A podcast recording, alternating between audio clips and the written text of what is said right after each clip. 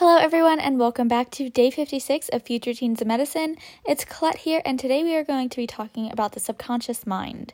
Before we begin, I wanted to thank once again our Week 12 member of the week, Yumna Rahana, for her collaboration on today's presentation, and some of that material we will be discussing in today's podcast. So, as always, we are going to start off with a bit of a background. Um, and in regard to the subconscious mind, we have learned a lot from the famous Austrian psychologist Sigmund Freud, and he says that the mind can be divided into the three following levels, which are the conscious, subconscious, slash preconscious, and unconscious levels. So the conscious level defines all thoughts and actions within our awareness. The subconscious or preconscious level is concerned with the part of the mind which is not fully aware but influences the actions and feelings of someone and the unconscious mind, which is a reservoir of feelings, thoughts, urges, and memories that are outside of our conscious awareness. And so the unconscious contains contents that are unacceptable or unpleasant, such as feelings of pain, anxiety, or conflict. Freud also pioneered the concept of the levels of our subconscious, which are id, ego, and superego. And also, some of these can actually apply to unconscious um, and preconscious. So, first off, we are going to talk about id, which is our impulsive and bad actions or decisions, um, and that's what influences our id. And the best way to describe this is if you've seen on TV or any cartoon where someone's trying to make a decision and they have an angel on one shoulder and a devil on the other shoulder, urging them to do the good thing or the bad thing. And so it can be described as the devil, um, urging you to follow your impulses and do whatever it is you want, regardless of what the consequences might be. Id is also more on the unconscious level than the subconscious, however, it's influenced by both. Superego, however, is the opposite of id. And so our superego is our moral instincts, and they tell us to do what is entirely right all of the time. So, what is absolutely right, what is the best level of right, and so superego is the angel on the other side of our shoulder, using that same analogy. So, it is absolutely your impulses and urges, whereas superego is what you should be doing, your moral compass, and ego is the balance between the two. So, id and superego are both at the extreme, where ego is moderation. It's the in between, and it allows us to indulge ourselves in some of our urges from id while um, not giving into every impulsive thought and still using those aspects from the superego. And so, that is the balance between the angel and the devil. Freudian psychology also talks about um, how unresolved childhood conflicts can influence our unconscious mind. And he says that if we have childhood trauma or, again, that unresolved conflict, it will actually influence how we think in the present. And so, for example, if as a kid someone were to fall off a horse, they might continue to have a fear of horses throughout their life because that conflict was unresolved. And um, any type of psychologist that practices psychoanalytical, psychodynamic, Freudian psychology would try to resolve that conflict in order to resolve the fear.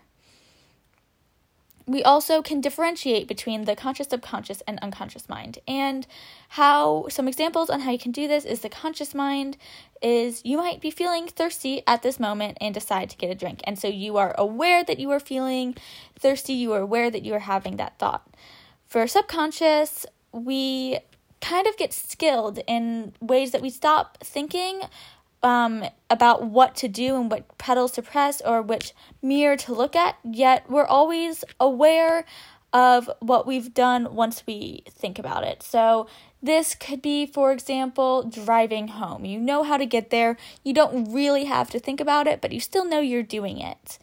Um, and the unconscious would be, for example, being mad at your mom or some like memories from your childhood and also things that you're unaware of. So, again, uh, in terms of those childhood conflict and trauma, you might be unaware that that's actually what's causing your fear or phobia or whatever it might be in the present.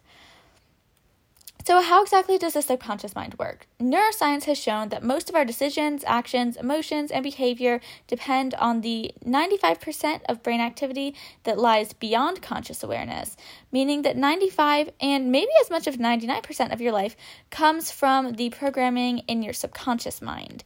This part performs functions that are located mainly in specific parts of the brain, such as the cerebellum. And again, it's important to also check out the presentation because we've included some great images and visuals.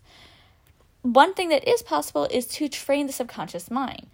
And before we talk about that, I just wanted to point out that we do oftentimes experience irrational emotions or fears in certain situations. So, for example, being scared of the dark, even if you know you're safe, um, and it can also be good. So, trusting someone without knowing why you trust that person or without being given a reason to trust that person. And that expands to a lot of different aspects of our life. So, the reason that this happens and we have those pathways is because we've constantly reinforced messages to our subconscious minds about what to be afraid of, who to trust, and what you might be insecure or defensive about. But there are some exercises that you can use to train your subconscious mind. And for example, one method includes moving to a quiet place where you won't be disturbed, then fixing your eyes on a point in the ceiling and taking three deep breaths or more, um, taking seven deep breaths after that, each time imagining yourself sinking deeper into the bed and feeling heavier and more grounded. And once you've reached complete relaxation, visualizing your perfect day.